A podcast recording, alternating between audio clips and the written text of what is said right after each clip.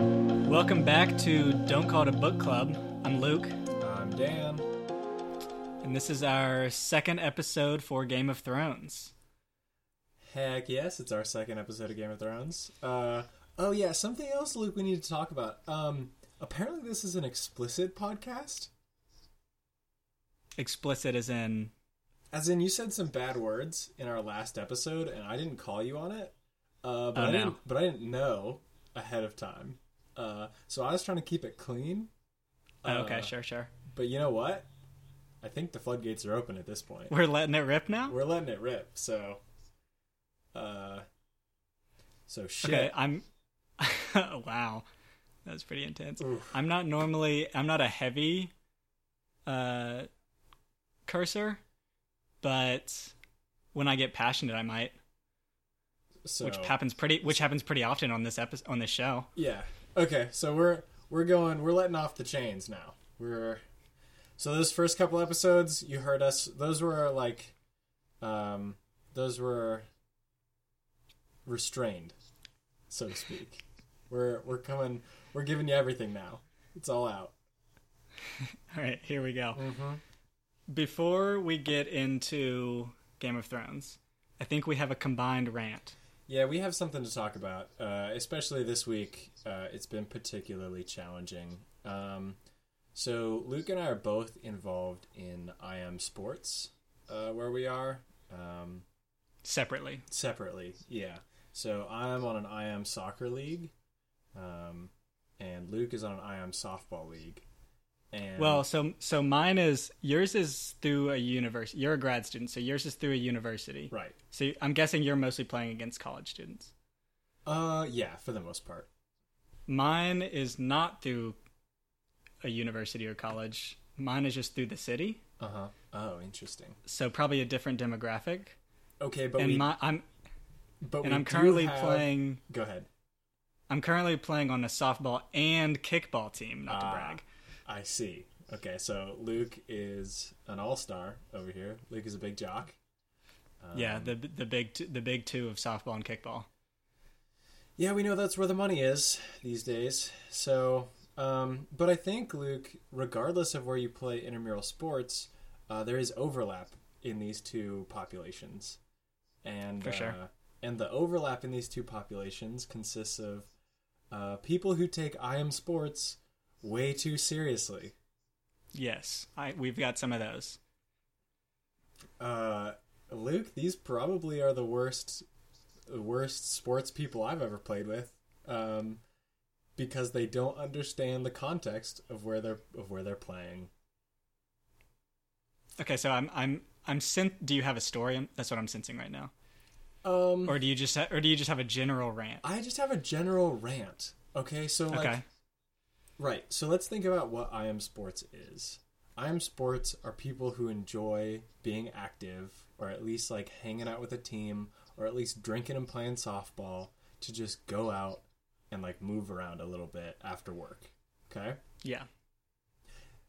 Okay, the winners of an IM game and league usually, I would say 98% of the time, have no bearing on anything else whatsoever. And in fact, they're probably forgotten within a month of the actual event happening. Probably probably sooner than that. Probably sooner than that. And regardless, there are so many people who play these games like it's the finals of the FIFA World Cup. Luke. Ooh, topical. Yeah, very topical. Uh, if you're listening, well, you will be listening to this in the future. The World Cup is happening right now. Uh, so go France. Hopefully. Um, we'll see if they win. Regardless, uh, the whole point of intramural sports is to have an enjoyable time. That's like literally the whole goal of IM sports. There is no Right. you don't get any glory for winning a game necessarily. Like the whole point is to have fun. That's the meta game that's happening within an IM sports game is that you have to you should be asking yourself is my team having fun and is the other team having fun? And if you can answer both those questions with yes, then you're winning. Like the IM sports are succeeding right now. You should not be asking why why did Steven just miss that pass? Why the hell hasn't he been training this week? And what can I do to keep the other Oh, team man. off sides? Please, please tell me you guys do practices. okay, so our team had one practice, and it was very casual. but I know some of these teams that we're playing against have regular practices, and especially because I can hear them on the sidelines, and they're talking about like how people shouldn't have missed that pass, and how like we're gonna have to work on that in practice, and it's like, what are you doing? Yeah. Yeah.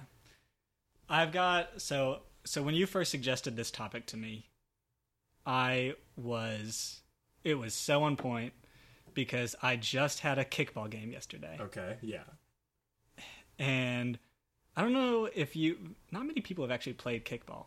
Um, but this is our second game. We didn't we barely knew the rules. Let me let me paint you a picture of the uh, the way this league is set up. okay, This league is set up so that people on my team bring their beer onto the field. oh yeah, Yeah, like an intramural sports team should be. yeah, exactly how it should be. The kickball team we were playing, like switched up. First of all, kickball has pitchers, right? Yeah. Normally, you think of a kickball pitcher as a guy that just rolls the ball towards the plate. Yeah, the goal is to let the person kicking it have a kick. Yes. Yes. This dude is throwing curve like legit curveballs in kickball. like b- bouncing it, throwing it, like putting spin on the ball so that I can barely kick it. So he's he's like- trying to like Charlie Brown Lucy it out of the way of your foot. Exactly. It's like, dude, I just want to kick this ball super hard. Like I can, it's a soup, it's a little rubber ball. I'm not going to kick it very far regardless of what you do. like just let me make contact. Right, right. because the way there's if he does that and if he doesn't do it perfectly it's going out of the way and i can't kick it regardless right. If he does do it perfectly it's super hard for me to kick it's like dude let's play kickball it's kickball Right. And that's the thing that's like that always doesn't make sense to me when people do that in I'm sports. Because let's think of the best case scenario for that guy pitching the ball. The best case scenario for what he's trying to do is he pitches it he pitches a perfect game. Where your team never kicks the ball and his outfield is standing there like, man, I hope they really kick the ball out to me sometime. yeah that sounds horrible. And keep in mind so this this league has a it's a co-ed league. Mm-hmm. So you have to have i think you have to have four girls and six guys. Mm-hmm. We only had three girls so we forfeited. But we still played you know just a man down. So this is even and worse. he was still and he was still trying as hard as he could to win even though they had already won See, okay, so now we're at a point where I don't even understand. Like, there is no, there's no logic or reasoning that's happening at, at this point because you're not even playing. Like he's still playing out of a competitive nature, but it's just like animal instinct at this point because there's no logic or reason to be trying to win because you have already won. right There's no, there's no reason why. Ah, that's. See, it's just. All right. Everybody out there, if you can take away one thing from this episode, nothing else, just one thing, please remember that IM sports are for fun. That should be the only goal when you go into an IM sports game is is to make sure that everybody who's playing is having fun, yes everybody including the refs. Like everybody should be enjoying themselves. This is a fun thing that we've chosen to do. Please don't ruin it for everybody else. I, okay one last quick thing i've also played my softball league i've also played against a team that uh, had like eye black batting gloves cleats all that stuff See, it's just okay, and I, I can hear you out there. I can hear you out there saying, "Yeah, but like when we're playing at a high level, it is fun." And like, I'll give you that. Like, if both teams are playing at a really high level and both of them want to do that, and that's how they have fun, and you can tell that that is what everybody's going for, do it and have fun. But like, if you're showing up in eye black and cleats and throwing like curveballs and line drives and striking out every single batter, and the other team is like drinking a beer on the sidelines. Well, well, yeah, and there's there's multiple leagues. There's an upper league and a lower league. I, we're in the lower league, obviously. So, ah. So I just want to reiterate what I've already said. The goal of every intramural game is to have fun. Make that your mission, and you will succeed. yeah. Okay. I, th- I think I think we've changed the world enough for that. Um, I think I think that's enough time spent Whew. on an unrelated topic. But I mean, it, it's our podcast, so you know.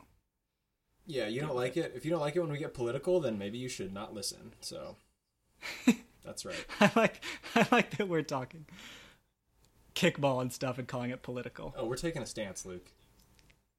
A strong stance. Uh, speaking of strong stances, Luke, should we talk about Game of Thrones?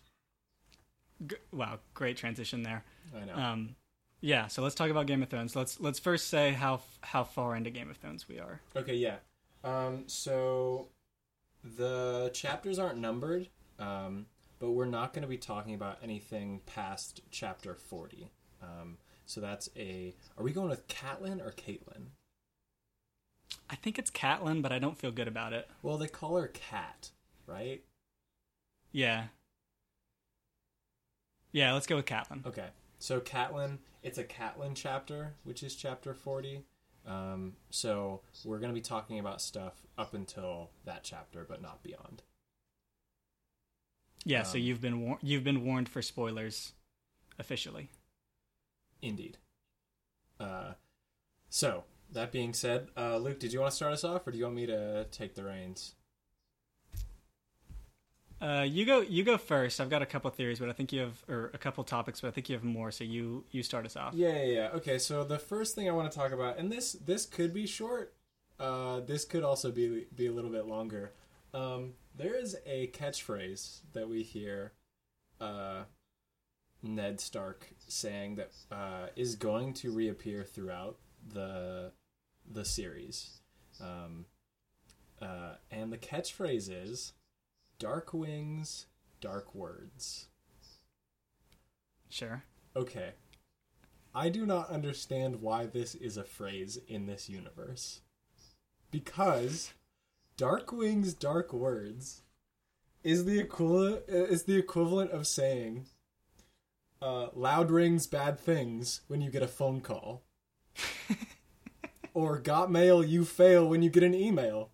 Because it's just uh, the only like the long distance message carriers of this world are ravens. All ravens have dark wings. Right. So whenever you get a message from far away, it's coming on a raven. Why do you automatically assume it's going Yeah, to it's be a- bad? It's a very depressing outlook on life. Where basically you just assume everything you're hearing is horrible news. What? And it's not even it's not supported It's by not anything. accurate. No. Like how did it even come to be? How did it even start where somebody was like, "Oh, I see a raven coming. It's probably bad news." And the person standing next to them is like, "What?" well, we okay. Okay, in defense of that, we do have a saying similar to that. No news is good news. That means the same thing. What? But like what context does anybody ever say that? You know what the context people say that in is when they're waiting to hear back about some like bad thing that has happened. Right? Usually the context is if somebody's like in the hospital or it was suffering from some kind of problem. Right? Cuz you don't um you don't hear that phrase when somebody is like waiting for a promotion Right. Yeah. right? Like usually, Yeah, so if if somebody's waiting for a promotion, it's like no news is bad news. Like they're not going Right. to tell you if they didn't get it. Yeah. Yeah, so it's in in both our world and Ned Stark's world, it makes no sense. Yeah, it's and like okay, all right. I also don't like that he's that it's specified that it's dark wings. You know what I mean? Well, it makes it seem like there are other messengers that come through, and like, okay, maybe you have the idea that if something was like really good news, they would send a rider, they would send somebody on a horse to deliver it, but like, not necessarily. Like, what? I'm sure a rider would also deliver bad news. Yeah. Yeah, maybe Pretty- if they had like Harry Potter owls to carry good letters around with, this phrase would make complete sense, and you'd be like, "Oh no, a raven's coming. This is not going to be good." but like they don't. All the letters are ravens, so That'd be that'd be pretty polite though. You like you give kind of some warning. It's like a, it's like the subject line in an email. right, right. Like this is gonna be this is gonna be shitty. hey, get ready for this because somebody died. All right, uh, ready to move on? Uh, yes. I just think it's ridiculous, and uh, this is not a spoiler, but you're just you're gonna hear that phrase more. They say it more, so Yeah, get ready for that. yeah. Okay, I want to. I'm actually gonna bring us back to the last episode because I don't think Ooh. we talked about this for a while, but I don't think we fully grasped Okay. how much it was because it was new to me. Yeah. Uh, that's our that's our flat Earth theory for Westeros or, or, or the the world that this story takes place in. Yeah, yeah, yeah, yeah. Which now, looking back on it, and I've done some research. Not gonna lie, I haven't done a ton, but I am now a flat Earth truther for Westeros because honestly, I'm seeing more evidence for flat Earth theory than there's evidence for it for being round. Luke, I'm so excited. Please tell me more about our Westeros, our our flat Westeros truth conspiracy. Well, I mean, okay. So first of all, we went we went through a lot of this last time, where But we the seasons. Yeah. Okay. So it was basically uh, the seasons are set up such that it doesn't make sense for uh, the world to be like revolving around the sun. Yeah. That's part of it. Um, there's there's there's a scene where Bran goes up like has a vision where he's super high in the sky. Yeah. Does not note that uh, there's a curvature, which you would. Yeah. Um, Yeah. There's uh, I don't remember exactly what else we went into last, but there's okay. So I've also looked at a map for Westeros, Uh-huh. and um, so it it has all of the like described places Yes. by now, which so it has Westeros on the on the west end, Mm-hmm. and then it has like you know everything else from like the free cities and Valyria and all that all the way to the right to like I think Asshai is like the farthest east. Yeah. And they say like Asshai is like super far away, Mm-hmm. and they have nothing else. Were this a a globe, Asshai would not be very far away because you would just go the other way. Right. Oh, So- one hundred percent. Yeah. And the other thing about that map is, uh, there's like not that much water to the right side of Westeros, but nobody ever comes from that direction. Right. So none of the like people that we have met in the story, all the people that we have met that are not from Westeros are from the east. There has been nobody that has come from the west of Westeros, which Right. totally makes it seem like you can't come from the west of Westeros. Yes. And um well, okay, so just kind of building on that. We like we could probably come up with some crazy way where like the there's the world revolves somehow kind of weird and its gravity's upset some way that would make this work like if we worked incredibly hard on it. But this is a fantasy world. Like we don't have to do that No. because this can just be a different world. This can't this world can be flat. Yeah, absolutely. Like there's no there's nothing that says that this world has to be round. And in fact, the the if you thought that this had to be a round planet, why? Yeah, there's no there's no reason to. There I mean, we have had no indication that any of the like astronomical features are the same as our world at all. The only thing that we know is like this world probably has gravity that works similar to ours. Oh Dude, yes, Here's Luke. here's more. Oh. Great great setup for me because m- more so than this being flat.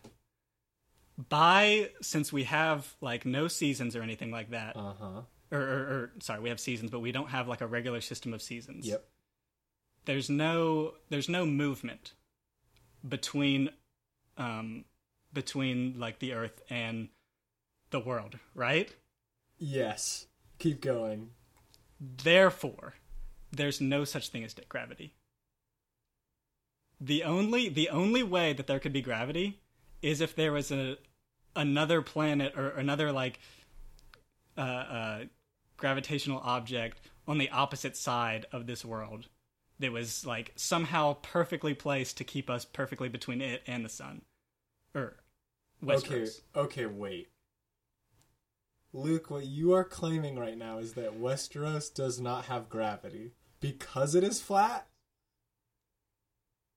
Well, the, the the flat part is not necessarily the truth for the the the, the truth the the proof for this is that like there's no evidence of movement of the planets, right? Or uh, of this planet. Not. Yes. So far in our reading, we have not seen evidence for movement of this planet. Yes. I would argue that we've seen evidence for no movement of this planet Because of the weird seasons? because of the weird seasons. Yes, Okay.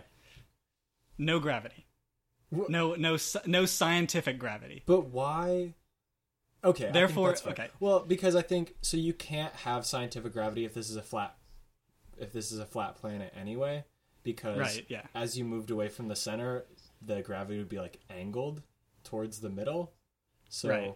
everything would be built like at an angle, which honestly, maybe it is. They just don't note it anywhere because of everything is like that. It would be like how we don't note that everything is straight up and down compared to our perspective. Um, but it would probably come up at some point. Uh, Okay, yeah, but I think again, fantasy world. Therefore, it doesn't have there doesn't have to be gravity. It can be explained. It's a it's a magical world. Yes. Therefore, I'm arguing that all the natural like or, or all all the things that that seem like gravity or, or other things related to our world Yeah, yeah. are just set by gods or magic. Okay. Okay. And also, Mhm. we don't know that those are exactly the same as ours. Like their gravity could be half of ours or 10 times or it could work by just completely different rules. Like right. Yeah, yeah, yeah, yeah. Okay, absolutely. I am on board with this theory. Um, the one, the one piece of evidence we're gonna need to look out for is uh, if they describe high and low tide. Mm. Because if they describe a high and low tide, that means that there is a an object like the moon that is going around this planet and affecting the water on this planet. Well, not necessarily. Like, okay, okay, no, they do mention the moon actually. Right. They have a moon. And so if if there's a high and low tide, now that doesn't mean that gravity still has to work the same way that our, gravity does in our world, but it does mean that there is some like influence that the moon bears on the water on this planet. Well, or it could again just be like set up by the gods slash magic.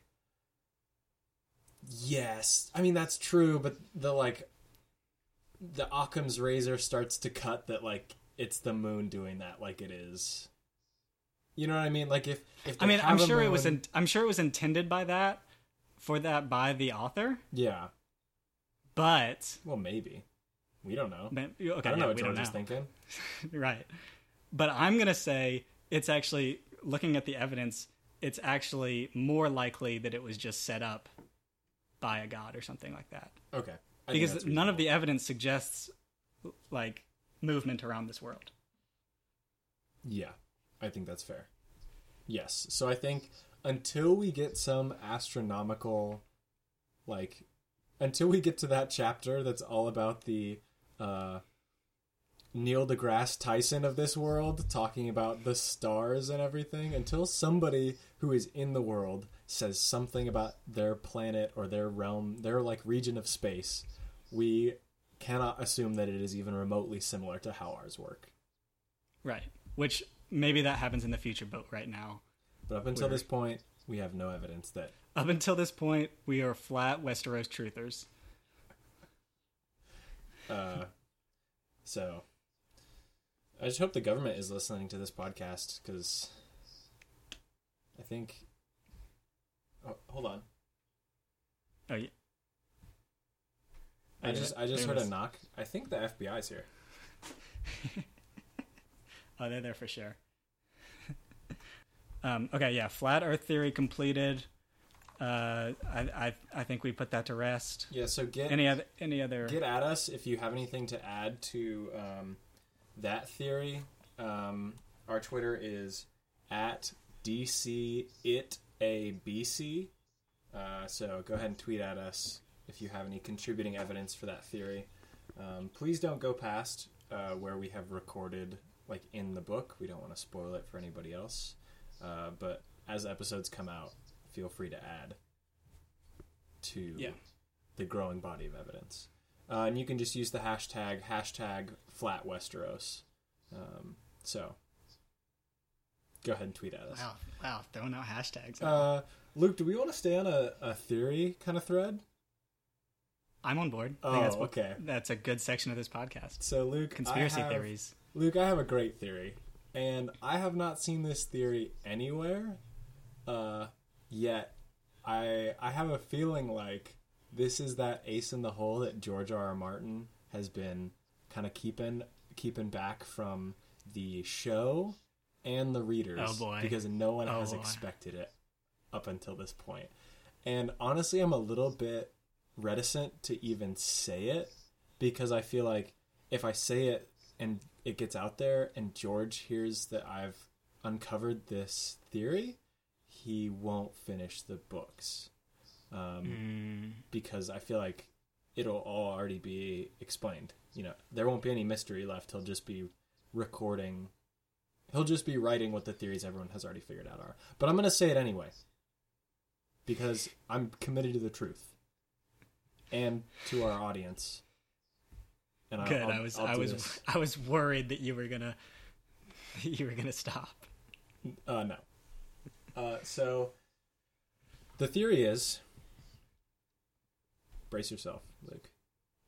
I'm holding on to my couch. Tyrion Lannister is actually a well trained fighter slash assassin. Okay. And I'm going to take it half a step further. I think, now this could change over the course of the podcast, but I think he is an assassin bent on tearing apart the world of Westeros. Interesting. Yes. I don't follow that at all. Luke, I was first tipped off when Tyrion meets Jon in Winterfell. Now, there's a scene, there's a big feast happening inside with all the the king's men and all, all the king's horses and all the king's men are feasting. And Well, uh, well said. yes, uh, and Jon Snow goes outside for a little fresh air, and he finds Tyrion out there. Do you remember anything peculiar about this scene? I actually do. I know what you're gonna say. You know exactly. Go ahead and tell He- me, tell he, me, Luke, what happens. He does an insane front flip. Yes. Tyrion Lannister, the person who claims to always have his legs cramping when he's walking around everywhere, does a front handspring off the top ledge of this like like uh, feasting hall. And when he does it, Jon Snow, who's like pretty athletic, gasps because it's so crazy of a thing to do.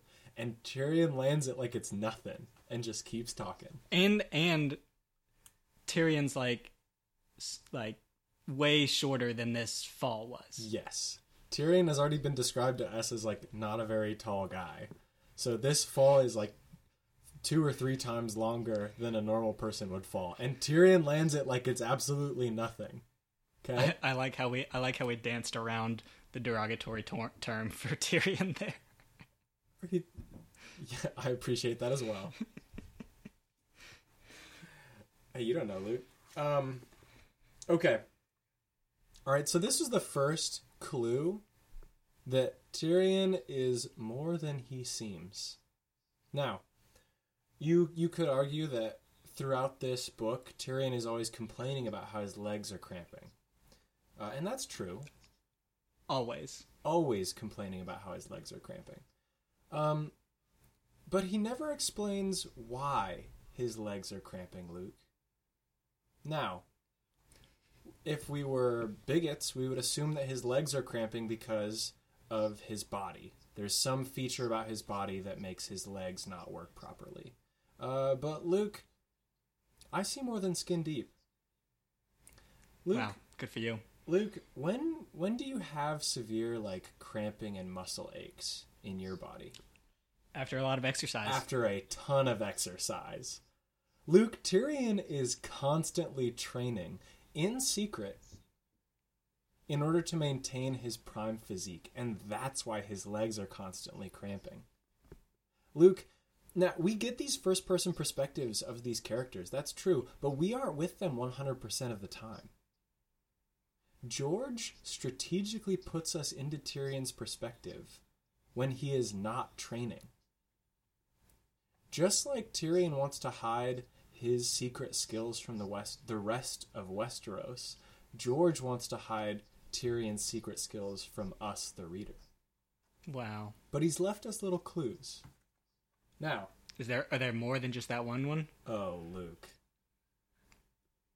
So, we've already addressed how Tyrion is a prime physical specimen who is capable of feats of acrobatics that we wouldn't have assumed, and we have already identified that he seems to be concealing these things from the rest of Westeros. Already two suspicious features. Now, I would say that his motive here comes into play a little bit when you know what? Actually, I'll get to the motive in a minute because I think it's a little bit weaker. What I would like to talk about, though, is one more piece of evidence that Tyrion is an adept fighter and a peak physical specimen. So, in this last section, we've been reading about how Tyrion is being taken to um, the Eyrie. How are we going to say that? Eerie. the Eyrie. He gets taken to the Eyrie, um, and he is put on trial. Right on the way to the Eyrie, what happens? They get attacked. They get attacked, and while they're attacked, what happens? Tyrion gets armed. Tyrion gets a hold on. Tyrion gets a battle axe that he claims to have never used before. Right.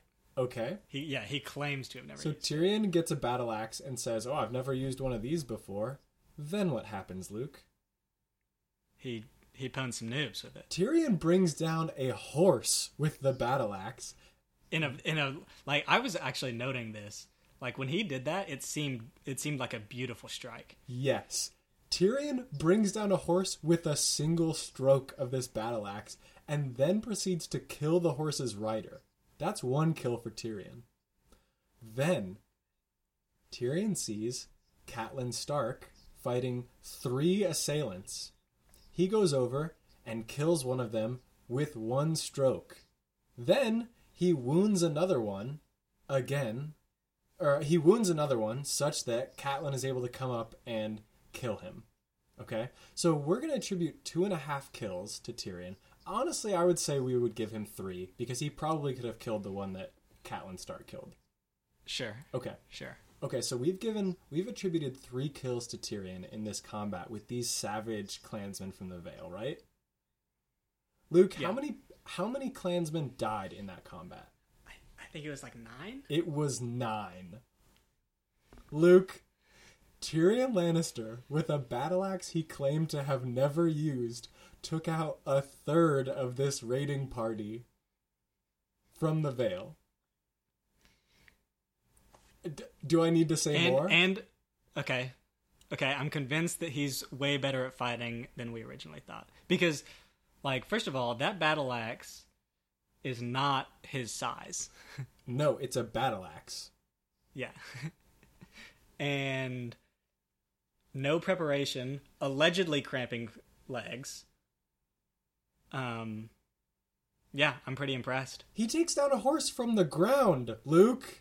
Like a like a like a nice uppercut straight into the throat Yeah. Yeah. And of a charging of a charging horse. Yeah. Luke, and at the just to like put a cherry on top, at the very end of this combat, what does he say to Bronn when Bronn comes up and asks him how he was doing or whatever? I, I actually don't remember that. What was, what did he say? Actually, um, I don't think he actually I don't think Tyrion says anything, but Bronn like kind of gives him a Oh. knowing look and says, "Oh, first combat, huh?" And Tyrion, now to his credit, Tyrion doesn't respond to this, but he's putting on such a good show of being shaken by this combat that everyone else is totally buying. He's never been in combat before. Mm-hmm. Regardless of the fact that he killed three of them, he killed a third of the total casualties.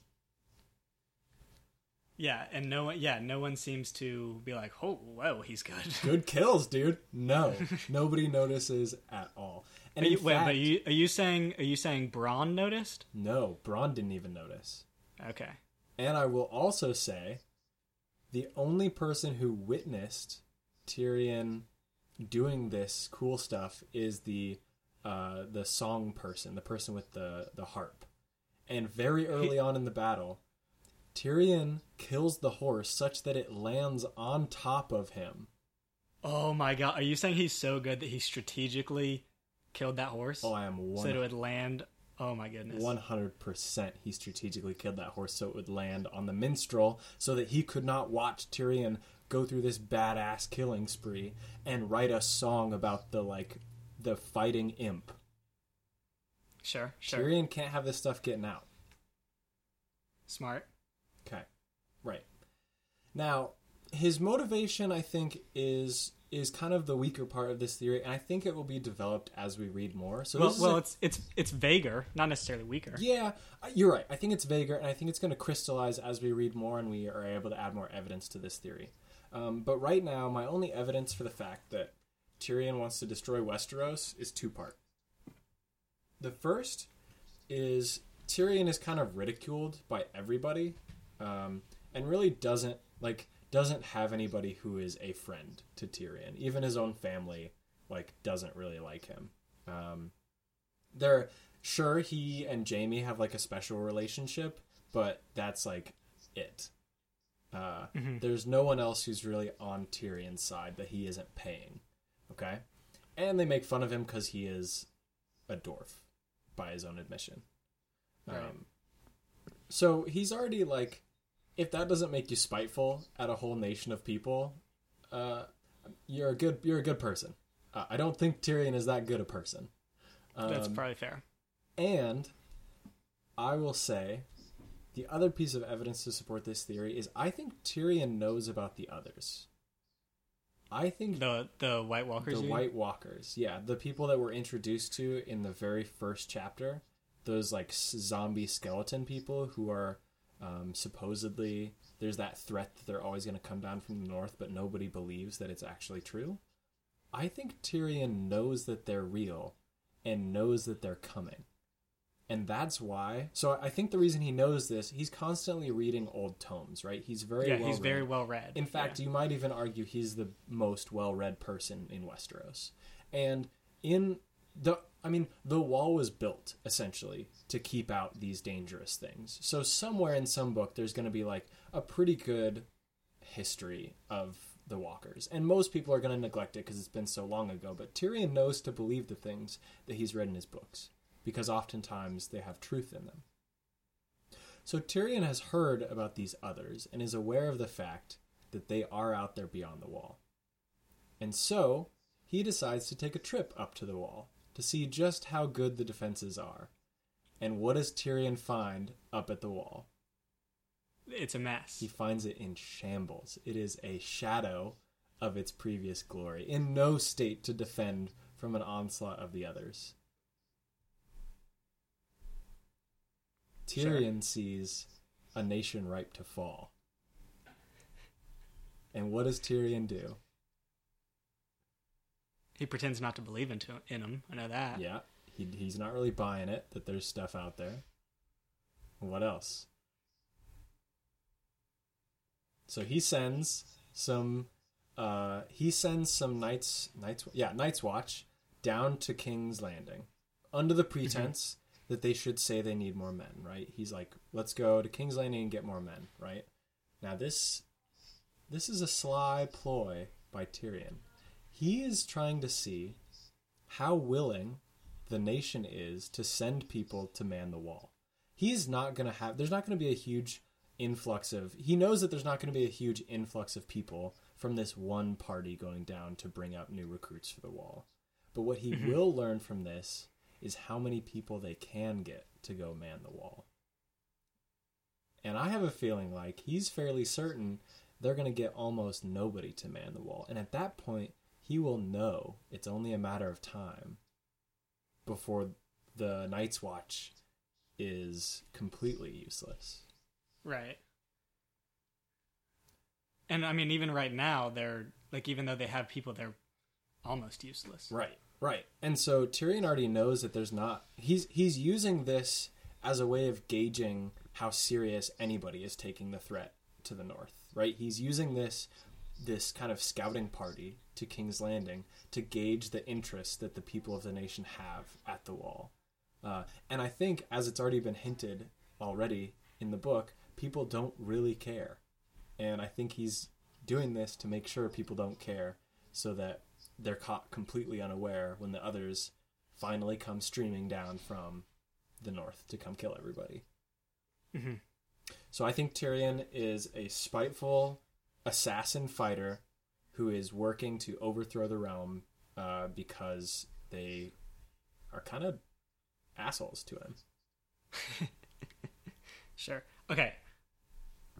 I'm very convinced with the fact that Tyrion is some kind of expert fighter. I'm not sure about the motive, which you said was a little bit vague. I acknowledge it's it's less clear.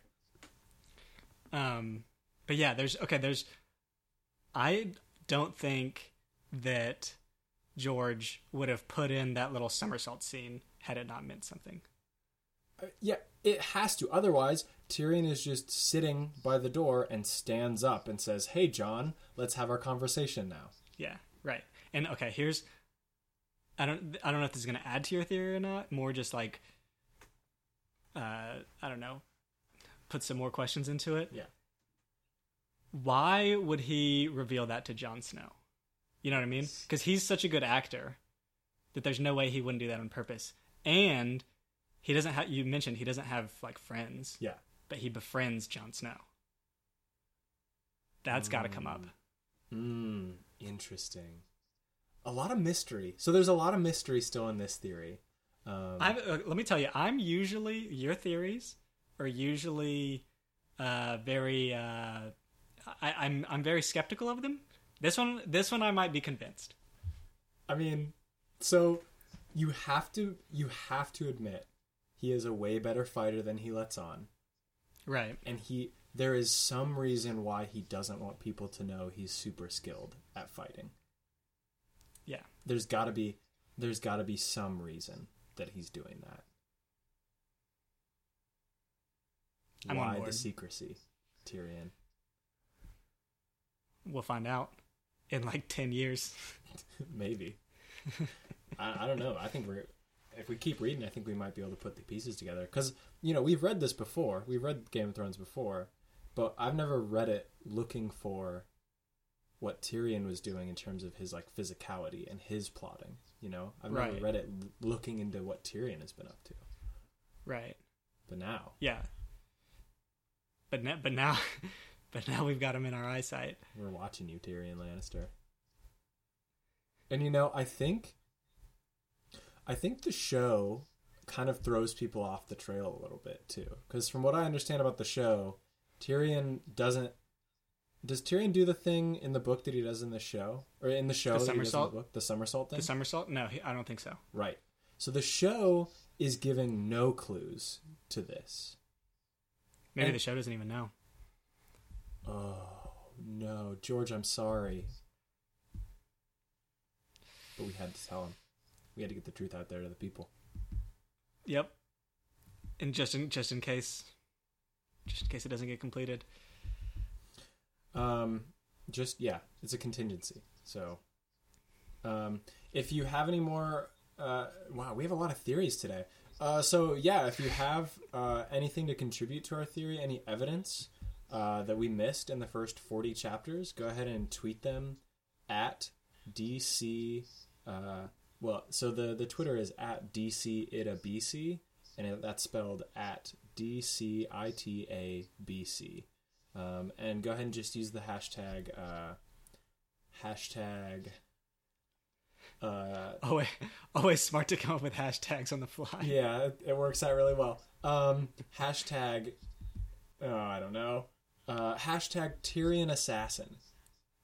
Yeah, there we go. That's it. Just Just- nice. Just do that. Uh, short to the point. Um, man, yeah, we've had a lot of theories. Heavy, heavy conspiracy theory podcast.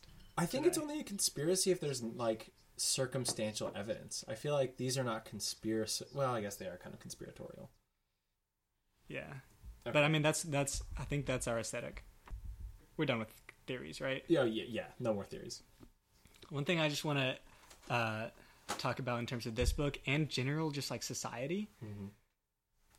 I've noticed we always see people that are tolerant of super cold weathers as very like manly, Uh huh. but we never, th- or I don't know if everyone does, but I feel like I very rarely see people that are tolerant of high heat as manly. That is such a good point. Yeah.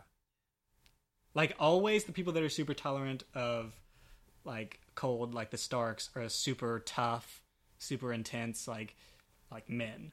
And then we like you don't get any of that from like people that are in deserts. That's so like that. true. Because if you think of all those videos you see of people in like Norway and Canada that like jump into the freezing cold lakes and like come out and are like raw and like yelling like bears, like that's always hyper masculine. It always feels hyper masculine to me. But Right. you never like think of people like you never think of people when you see those videos of like soldiers in Afghanistan walking along a road where their shoes are like melting to the asphalt. It's so hot. You're never like, oh, those guys are so tough and like manly. Yeah, It's not it's nearly like the same sucks. as like yeah it's like oh they're probably miserable right now um that's such a good point i had never really thought about that well so And- go ahead I I would argue being like dealing with the kind of heat that a lot of people have to deal with is equally, if not more difficult than dealing with the kind of cold that people deal with. okay. I would say i think mm, okay. I think it's more difficult in the sense that you're more likely i think especially in modern times you're much more likely to die of heat than cold. Like i think you're much more likely to get like heat stroke and dehyd- and suffer dehydration and die. Um, especially obviously i'm talking i'm not talking about um, people who are like experiencing homelessness or living in poverty. Like obviously those people struggle no matter what the temperature is. But for like the average the like middle class person and above people living in hot climates i think are much more likely to have well actually now i don't know okay i think they're both dangerous. This is the point i want to make though. I think cold climates when you're suffering from like cold temperatures your body feels in pain. Like you feel acute pain from it. But when you're in like a hot summer like during a hot summer day your body doesn't necessarily hurt. You just feel uncomfortable right? Yeah, I guess so. so I would say that I think the reason we attribute more like masculinity to somebody suffering from like somebody who's living in a cold temperature is because it causes you like physical pain. And for some reason we have like managing pain is a key aspect of masculinity. Yeah, I guess that's a decent reason. I still think that it's crazy that we never view like people that are super good at dealing with the heat as the same in the same kind of way that we view them. Because like th- think about in for example Westeros, like they don't have air conditioning. right, right. they're like sitting in i mean it's got to be like over a hundred in a lot of places in Westeros. Like Well, Fahrenheit. actually, Luke, we don't know because their seasons are so messed up. Like we don't know what the temperature is in the summer. That's true. But uh, just like even in in in on Earth, for example, Okay, yeah. like people are dealing with like 120 in some places without air conditioning. Mm-hmm. Mm-hmm. Like what do you what do you do? You know what I mean? Find, I guess find some shade. yeah, that always works super well. Seems like that would work. Uh, pretty much 100 percent of the time. Um, that's such a see. Now I'm thinking about like, so now I'm thinking about Dune, right? Because in Dune, the big challenge there is dealing with the heat and the like lack of water, right? Yeah. And when I think about the society in Dune, I I don't think of them as like hyper masculine in the same way that I think R- of right, exactly. but they totally are like doing this super badass thing and dealing with these super harsh conditions. It's just they're different than cold. But yeah, that is ridiculous now, Luke. Why don't we think of them as like hyper tough and masculine? Not like necessarily thinking of them as masculine is like a great thing, but like Right, yeah. they don't seem as tough if you want to just use like that kind Sure. of language. Which they they totally are like as as tough. Yeah, that's unfair. They get a bad rap. I'm gonna also I'm gonna just throw this into my the early conspiracy theory because I forgot to bring it up Oh yeah. about the flat Earth thing. Uh, just more evidence. It's always colder north. Like the the the temperature disparity is always the same. Yeah. North is cold, south is hot. Yeah. hmm That's that would not be the case. Um. Well, there is one. There is one way that could be the case, Luke, which could blow this whole thing wide open. Oh no. What if we haven't gone below the equator? Like just you, you, just no one's explored this. You, you're just saying like this world is way bigger. Yeah, I'm saying like Westeros and like the free cities, that land is all north of the equator. I mean, yeah, that is possible. Because then the north is always, I mean, Canada is always colder than Mexico. Right. I mean, yeah, that's possible. I just think it would be weird if they hadn't explored more. You know what I mean? Like they have magic ships, dragons, gods. Maybe we have we have seen no evidence of gods. I would like to point out in this book so far. True. No evidence of them. We've seen evidence of belief, but we've seen no evidence of gods interacting. right. But I mean, there's like dragons and stuff, which doesn't. I'm not saying that helps gods, but that helps like magic Ma- and. oh, for sure. Yeah.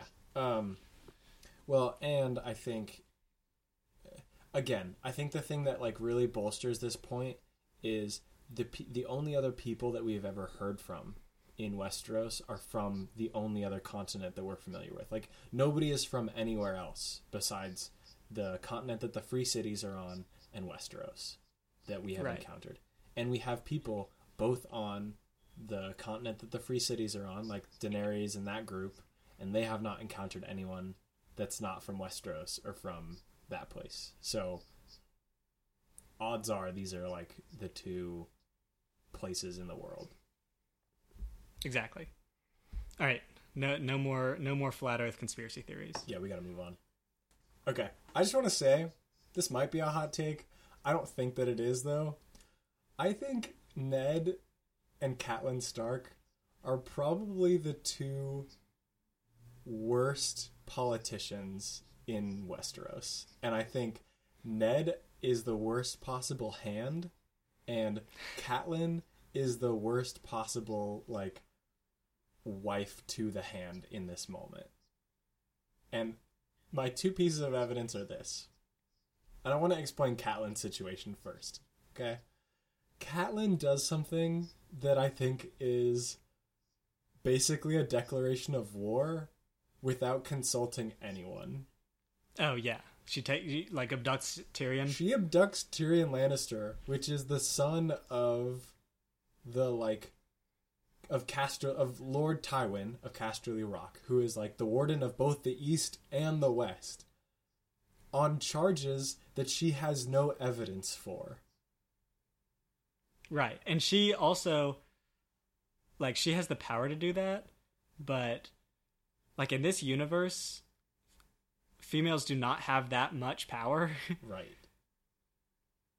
which was very bold of her. Right. So she made a very bold move and she like kind of I mean George kind of makes up for it in the fact that he gives her like a really sly uh sneaky trick to pull on Tyrion to make it seem like they were going to Winterfell when in fact they're going to the Vale, but she still kidnapped Tyrion Lannister and the Lannisters are not going to take kindly to that. Like that is going to start a war.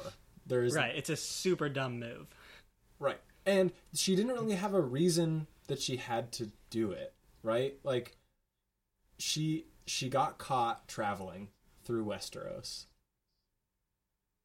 That's it. That's that's all. And she was trying to be By- sneaky about it. Right. And by so like there like Tyrion was not going to attack her or anything. No, he was literally just like, "Oh, Catelyn like, "Oh, Stark is here. This will be a funny like, haha, look, you're here." Yeah.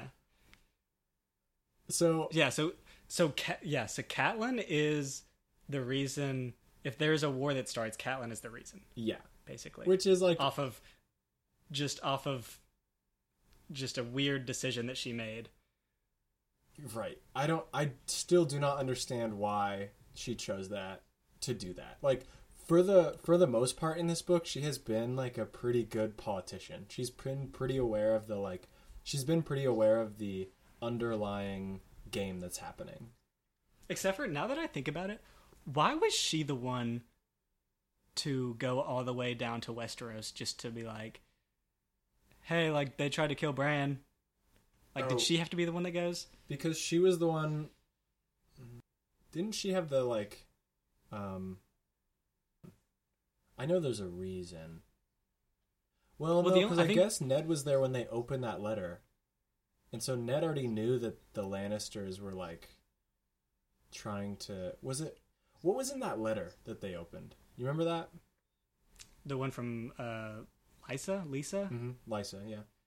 Uh, that was just her theory that the Lannisters killed uh, Jon Arryn. Okay, yes, that's that's exactly right. So they already know that the Lannisters are probably not doing great stuff, right? Yeah. So I- I guess the only the only explanation that I can come up with as to why Catelyn had to go down to meet Ned herself was she had to bring the dagger and make sure that he got it. I mean, yeah, but also probably other people that are equally good at being able to do that. And like, what was the point of bringing the dagger? Like, I mean, I know that I know it was like they got the information from Littlefinger, Right. but there's no evidence that that information is accurate. And they had they didn't know that they were going to get information just by bringing the dagger. Yeah, that's true, but they also knew that this dagger was like super valuable and it would definitely be easily identified with one person, right? So the dagger was like a Valyrian steel dagger, right? This was like not a cheap instrument. Right. So it was Which probably I Go ahead. like just to for her to be like i'm gonna abandon my home take a absurd trip down to king's landing just so i can like hand ned this dagger and be like dude our son got like really attacked Dude, check out my fingies. They're pretty bad.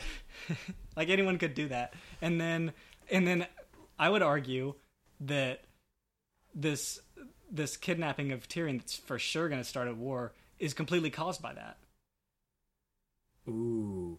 Like it would never have happened. Yeah, actually, Catelyn takes their trusted man at arms with her, doesn't she? yeah Why couldn't she have just given him the dagger and been like, take this to Ned? She already trusted him with like, yeah, we're both going down to yeah see there's Ned. there's there's no there's no way like the trust thing isn't an issue because No. it's not like Ned's gonna be like oh this guy I've known for like my entire life is telling me that my son got attacked like because that's all the evidence they had Right. like they they weren't even really accusing the Lannisters up at that point No. They didn't they were just like yeah he yet. got attacked Right. like that's that would be common news at this point Right. like you could send a raven Dark I mean not with not not with, right, not with the dagger, but you could send a raven with the news. It's not like that would be like some secret thing. Well, and you know what, Luke? We already have a way of sending news in this universe that we know is true from one person to another. And that's just you put your seal on a letter, and then when Ned gets the letter, he opens it from Catelyn and it says, Yeah, dude, somebody attacked our son. Right, Signed, Love, Catelyn. right. And Ned's Instead, like, Oh, this is this is probably from Catelyn. Yeah. Instead, they start a war. Yeah, so that's not great. Also, yeah, my one point about Ned being the worst hand ever is just that he is not like a politician at all. Like he is a northern lord. He is used to people like acting honorably and upfront and just being like tough with him. He is not used to like all this like debt that everybody's working with and these like back channels everybody's communicating like he is so i'm not saying he is dumb necessarily i'm just saying he has no experience with any of this stuff he's essentially Are, like you, are you saying we shouldn't elect people that have a lot of ex- that have no experience to like high levels of government? i'm saying it usually doesn't turn out well Huh. I don't know. for pretty much everybody involved.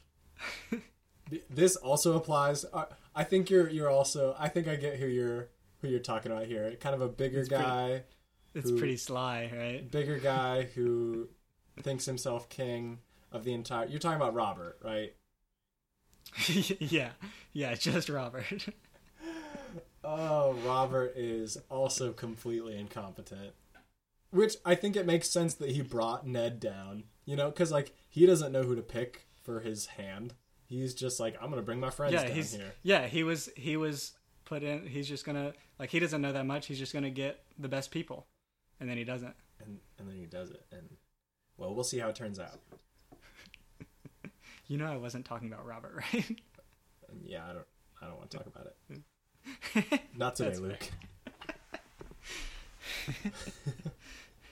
Um okay there was there was one more one more little thing i had. Did you have anything else? Uh, nothing important. oh mine i mean none of this is important luke Whoa! Okay, I just want to say that there was, yeah, yeah. Okay, there was one line in the book that I stopped and had to reread because I did not think it was saying what I thought it was saying. That's not what I meant. Um, because it was so absurd. Um, there is a line where Bran is hearing stories from old Nan, and he's giving a little a little bit of background about how who Nan is, and he says how Nan is all alone in the world. All of her sons died in wars, uh, and all of her daughters got married and moved away, and the only one left with her is Hodor, and he's the only person that Nan has left in the world. And it's like, hold on, okay, so yes, all of her sons are dead her daughters like didn't die. Yeah, okay so her daughters are like still out in the world and presumably have had children. Presumably nan has like great great grandchildren who are out in the world. And yet when jo- when bran describes old nan he's like yeah she's like everybody she knows is dead and gone. And it's just hodor that like is part of nan's family I actually I actually wrote a note for this for this exact thing. yeah the old Nan description, and I don't want to get into another conspiracy theory here oh god because this one's not fleshed out at all. But like, how old are we talking? yeah, you know what I mean? oh i know what you mean luke Is she, is she a child of the forest? Ooh, Luke. I think. You want to see? I- I'll I'll tell you how non fleshed out this theory is. My one note on this just reads, "Old Nan, super old?" Question mark. You know what? I think we leave it there. yeah, we leave it there. We come back to it maybe next episode, maybe later than that. You know, I'm not even going to give a hashtag for people to tweet at us about because I think we need to give it more time to ruminate. I don't want to. I don't want to know what evidence people have collected yet. I want Right. to give people time to sit and really like marinate with this theory. That one's that one's too deep for us to really just jump into. hmm Yeah, we'll get back to that. We might pick that up later. I think. I think Well, that about that that does that wrap up this episode's discussion of Game of Thrones. Yeah, I think that's gonna wrap up uh, this week's episode. Um, go ahead and tune in next week when we're gonna be talking about uh, chapters forty-one through sixty.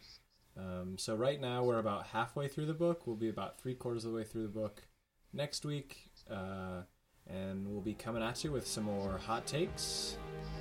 And more dumb nerds.